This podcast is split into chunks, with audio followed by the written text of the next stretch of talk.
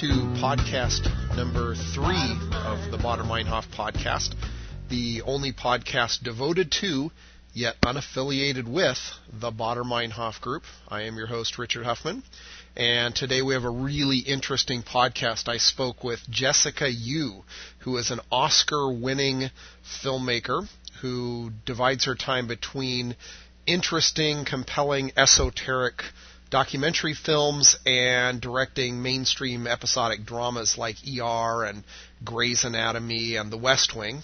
Um, a couple years ago, she directed this fascinating documentary called Protagonist. It is remarkable. It's a wonderful documentary, and one of the people interviewed in this documentary is a former left-wing West German terrorist named Hans Joachim Klein, um, and it's it's just a compelling movie, a compelling interview um, in the movie, and I had a great time talking with her. I hope you enjoyed the the interview. Okay, so we are talking with Jessica Yu, who is an Oscar-winning director who directs. Um, well, in addition to directing TV, she also has directed some uh, interesting and remarkable documentaries, particularly protagonist, which is what I was hoping to talk about today. And I was hoping you could, I'd like to hear from you how you describe protagonist, because I think I've described it to many of my friends, and I've always wondered how you would actually describe it. You know what? It is one of the toughest films to describe. I remember we had this meeting about how we would talk about it when the when the film was released, mm-hmm. and you know you're supposed to come up with some snappy one-line thing, and it just never fit.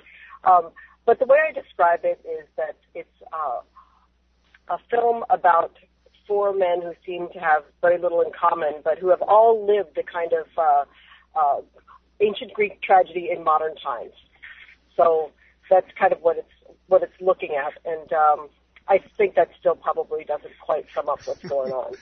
it is a it is a really remarkable movie, and it's um, and and and that's pretty much exactly how it is. Although I don't know if it quite encapsulates how interesting the movie really the journey it kind of takes you on and I and that's the problem I've always had when I've described it to folks. Well, specifically your film, it um, dealt with a bank robber, an ex-gay kind of evangelist, a, a martial arts student, and a, a former left-wing German terrorist, which of course is where my interest comes in, which is um, Hans uh, Joachim Klein, who um, was a member of the Revolutionary Cells and was a partner with uh, with um, Carlos the Jackal. So, how did you come to pick like all of these characters and also um, Hans Klein? Sure. Well, the thing is that uh, as this this film evolved, it was actually presented to me as a kind of a challenge to make a film about Euripides of all people, yep. which of course sounds like the worst first date film idea ever. make a film about Euripides. Um, but you know, once uh, I started researching, realized that there was no way to make a film about the life of Euripides. We just don't know enough. But about the themes of Euripides' plays, that was something that really attracted me. Anyway, so I had this idea for um, finding people who had kind of lived the echoes of the kinds of tragedies that he wrote about. And then uh, I had this idea of trying to find people living today who have experienced that. And um, we could talk later about what exactly that that uh, journey is. Sure. But um, I wanted to find four people who it was tough because I needed four individuals who were uh, who had had had this trajectory in their their lives, and also who were um, articulate about their experience, and um, you know who had ex- had had this one moment of revelation, like yeah. a, a sort of classic, you know, thunderbolt from the air. So there were two of the two of the men I knew personally, and I was thinking they might work. But what I was really hoping is to get uh, the chemistry of the four stories together. So it was um, me, my producers, Elise Pearlstein and Susan West, and a couple of other people. We'd meet, you know, and try to get uh, generate some uh, searches on our own. You know, of course, a lot of internet searching, a lot of strange cocktail party conversations, you know, trying to see if anyone knew of anybody who fit this thing. But it was really, it was kind of needle in a haystack. And actually, to get the four that we ended up with, it took about eight months to to, to decide and, and to contact and um, and find those people. And certainly with Klein, it was very tough because, um, given his circumstances, he had been really living underground for such a long time, and then was incarcerated, and then once out again, I don't think he really uh, necessarily wanted a very public life. So it was very, very cloak and dagger trying to um, track him down, and finally we were able to locate a number which turned out to be the fax number that was hooked up to the machine in his bathroom. so when you were tra- so his particular story um, was intriguing to you because it's because he did have that moment of revelation. You know, the thing that I was struck by was the moment of revelation for some on the outside would seem a bigger moment of revelation, and for others less stakes, but in fact, it kind of to each of these people, it was it seemed equally profound to them. Absolutely. I mean, I think that's the interesting thing is that certainly with Klein, the consequences of his actions were the most drastic out of the four men. But I don't think that these moments were necessarily, uh, as you say, less devastating for you know even for our our young martial arts student. You know, he um, and the moment that we're talking about, um, I mean, maybe it's good to back up and just talk about what what this journey is that we were looking for the men to have. And, and, and I should mention, by the way, that we didn't start out looking for men. We uh, were looking for men and women, but the men seemed to fit this a little bit better. We were looking for people who had uh, gone on some sort of personal quest, some sort of mission um, for moral or um, logical or even moral um, considerations. And somewhere along the way, they became so focused on this mission that they ended up becoming almost the opposite of what they had intended uh, when they set out. And somehow the mission took over, and the ends began to justify the means in a very uncomfortable way. And then the moment we're talking about is kind of that classic talking heads moment. Um, you know, this is not my beautiful house. This is not my beautiful wife. Where you know the person just pops their head off uh, up and says, oh my goodness, what am I doing? You know, this is not what I was, what I thought I was doing. Yeah. And they kind of hit the wall with that revelation. So that was certainly what we were uh, looking for and found, for example, in Klein's story. How did you know, or did you know going in that cause you knew two of these folks, but the other two, were you just kind of hoping they were going to be as articulate and as interesting as they were, or or was that just you were kind of keeping your fingers crossed? That's a good, good question because I do feel in this case we were extremely lucky. You know, I always try. I, the trick was we needed to find people whose um, stories were, um, you know, accessible, but who weren't. I mean, none of these guys. I mean, Klein accepted probably. Were, none of them were were real media figures or anything. Um, so there's definitely some risk taking there. I I had really fallen in love with the idea of these four characters, but I definitely thought, you know what, we picked these four guys. Chances are one of them's not going to work out, so we better, you know, just sort of keep that in mind. And miraculously, the four that we picked, out of looking at around 200 people, were the who ended up in the film. And so that was unusual and and very nice for us. Yeah, yeah. I was, yeah. I you know, I've talked to other former terrorists, and I've talked to, um, and I've read a lot of interviews, and it seems like they fall into two camps. One is ones that are they, they've all given up on their past, but ones that are still kind of fighting the fight and, and they're justifying their actions.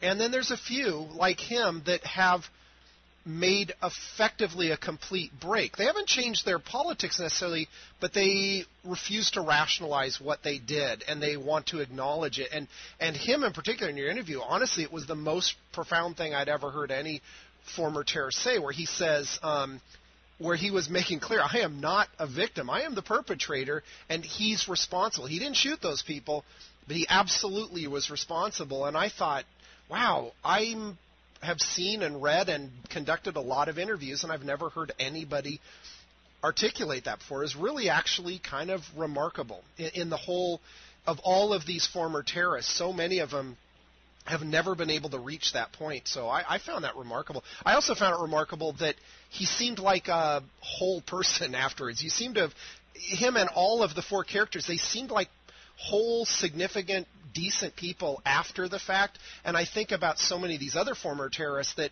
don't. They seem completely mired in 40 years ago, and I kind of wish they would have the same revelation this guy would have had. I'm so glad you picked out that moment. That's probably my favorite moment in the whole film because that's um, you know, the, like that that moment of reckoning, not just it's not just resignation or saying like, I mean, you get people who do something that they regret and who say like, I forgive myself. It's like, what is that, you know? And and when he said that, it was. um I think it was it was very cathartic for our audience. It was cathartic for me. I mean, just thinking like you really can't um, move on until you uh, are able to accept the consequences of your your actions. And um, I, I love that he was, you know, getting caught up in what what he did, how it affected him, how it affected his health, and then how, I love how he caught himself and said, no, no, no, no. But I have to be clear. You know, I'm not the victim. I'm the perpetrator. That was very meaningful, and that was also part of our search for these these four individuals. That we needed people who. Uh, we found plenty of examples of people who seemed to have a moment of reckoning, and then they would become zealots for something else. Yeah. And I think what we were looking for is people who had realized that um, a full life is going to be filled with doubt, and it's going to be filled with nuance and things that aren't answered even by your, you know, most single-minded effort. And um, it's not a film that's trying to, uh, you know, to push for a life of um, mediocrity or, or not trying for things. I think it's more about the fact that um, you know doubt is just a part of the human condition that we probably can't overcome. Yeah. You know, and I.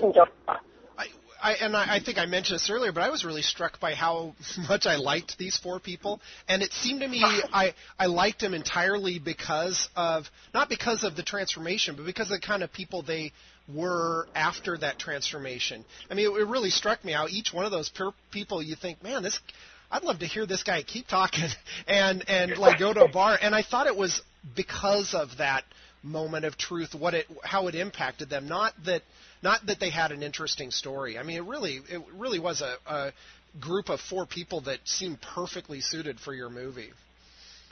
Um, Great. Yeah, you know, it's kind of funny afterwards. Unfortunately, you know, Klein can't really travel or anything, but the other three men um, got together at uh, the at Sundance, and it was so funny because they just fell in like a group of old friends, and they were joking that they should have like uh, you know tour jackets printed up. I mean, it was funny to think.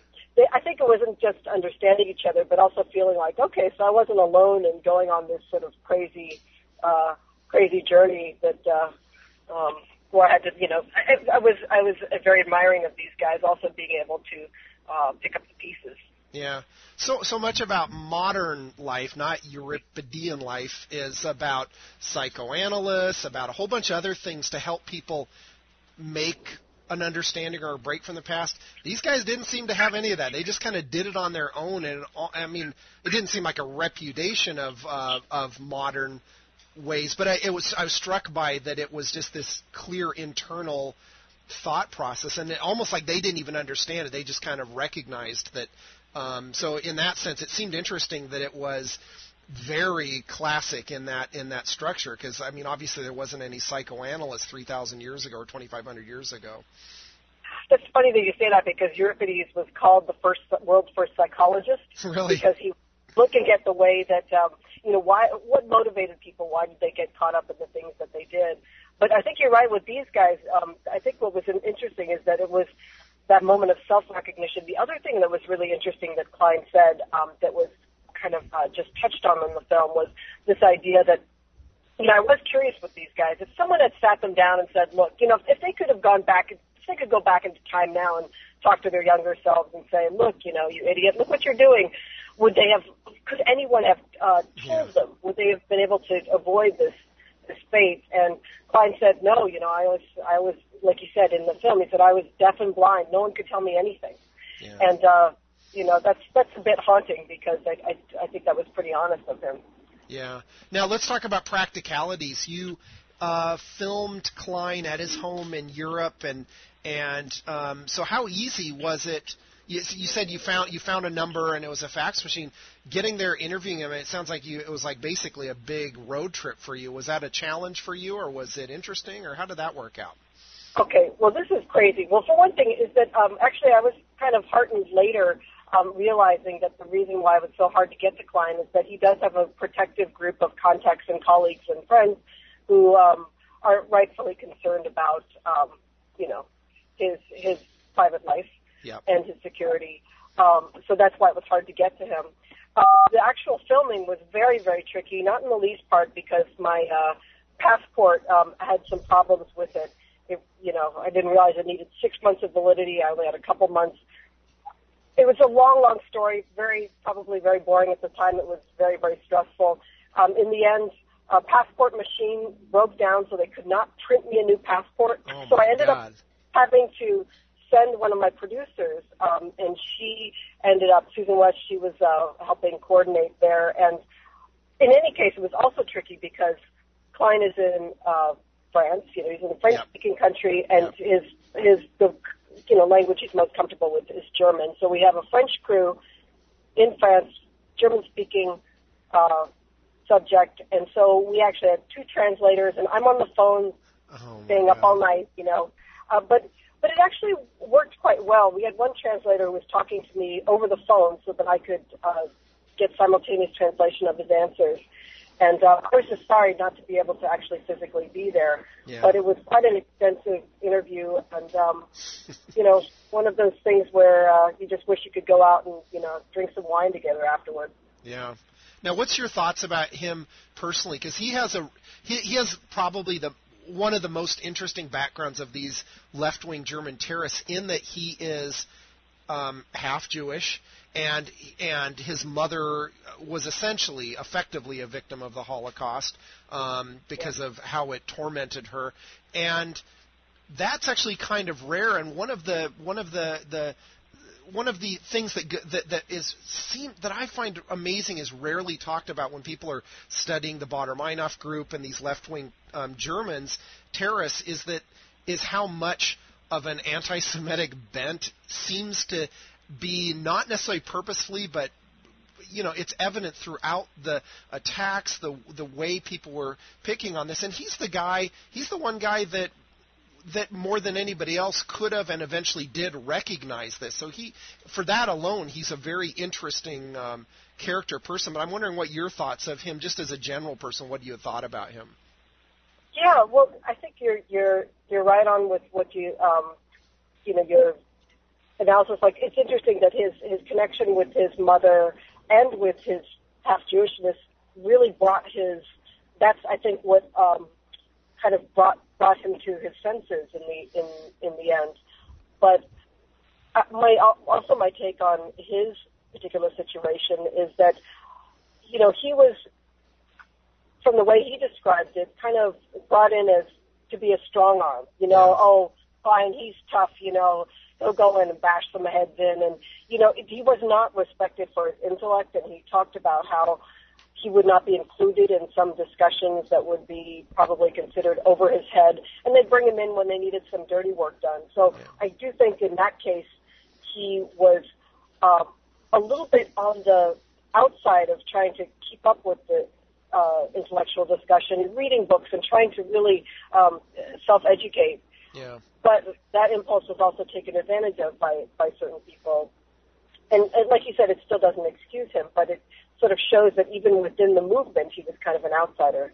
Yeah, and, and and he would be, and and what went on with him was somewhat typical with a lot of people. There was leaders and there was the others, and the the thing that was so disturbing about this movement, a lot of it is so many of these people with very strong ideals.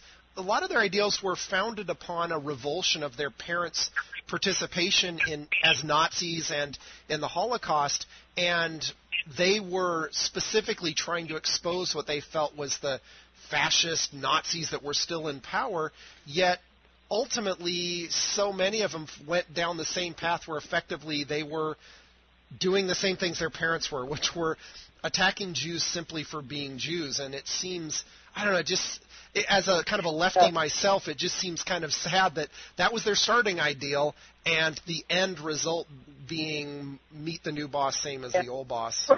Well, you know, we mentioned that, and Klein, of course, Klein's uh, father was very abusive. He called his dad a monster and a Nazi, and you know, he was a policeman and who was uh, racist in many ways. And Klein, I think, joined the movement in part because he didn't want to be his dad, and for the sake of his mom. So it's like he became, uh, you know, he he he um, launched this this journey for his mom and became his dad.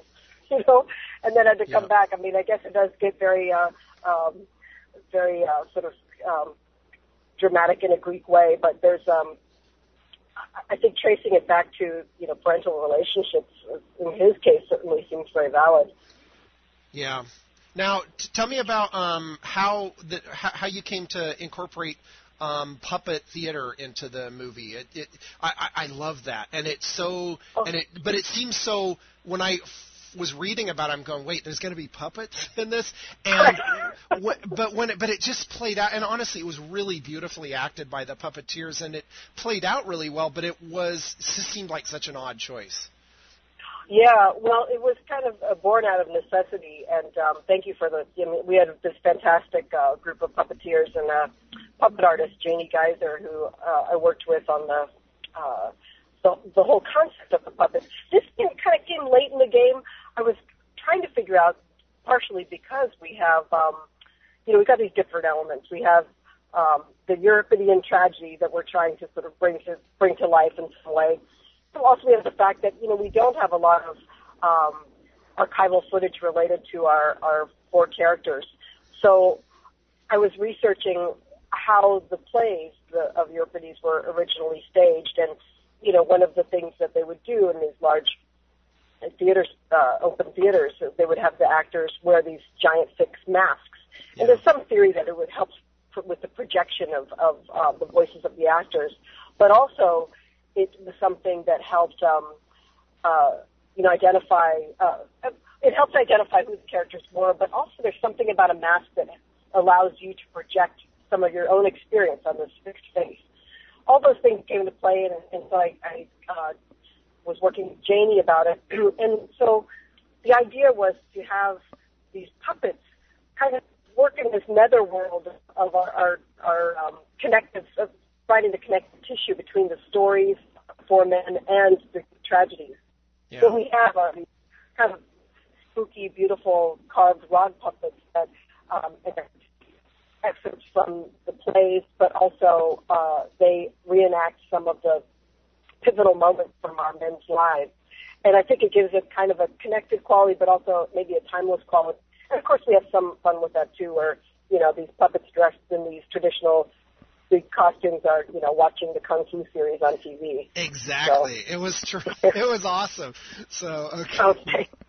It was it was so much fun too. I tell you, puppets are the way to go. They're they're I was try- I was That's great. thinking, okay, there's this and there's um, there's a uh, Team America World Police, and I'm thinking of any other great puppet movie out there. I think that's it. Those are the two, the great ones. Um, oh they're great. Some of our puppeteers worked on that too. So. um, so what what else? What are you working on right now? Are you have any other documentaries you're working on? Yeah, you know, I'm, I'm just starting work on a documentary about water, and uh, you know, nice big subject there, and uh, might be working on a project with um, uh, that might have a puppet element to it that is going to be partially shot in Africa. So, um, Wow. you know, there's, I'm excited about both those projects, and uh, we're just you know getting them off the ground. So. Cool. Well, I wanted to thank you for talking with me and also for making that uh, amazing movie. It was it was both a great movie, even if I didn't care about left wing German terrorism, but since I do care deeply about it, it's great for that reason as well. I mean, it's a really terrific movie. I appreciate you spending some time with me. Uh, No problem, Richard. Thank you so much. And we did visit your website several times when we were researching, so Oh. we were very happy to know its existence. It was Oh, helpful. good. Well, I'm glad I could help. Thanks again, Jessica, and I appreciate you, you talking with me. Okay, no problem. Take care, Richard. Bye bye bottom of